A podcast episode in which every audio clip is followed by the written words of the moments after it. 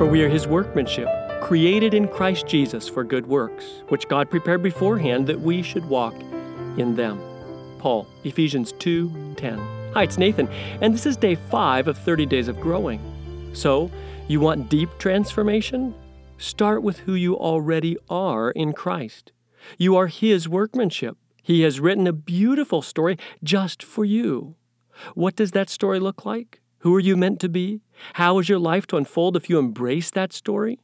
Start discovering today by letting go of who you want to be, who you think you are, and start asking God to show you how to live into who you are created to be a beautiful person crafted in the workshop of divine grace, a graceful tree yet to sprout and fill its place with beauty, a tightly coiled garden blossom gently unfolding in the warm, nurturing light of God's love.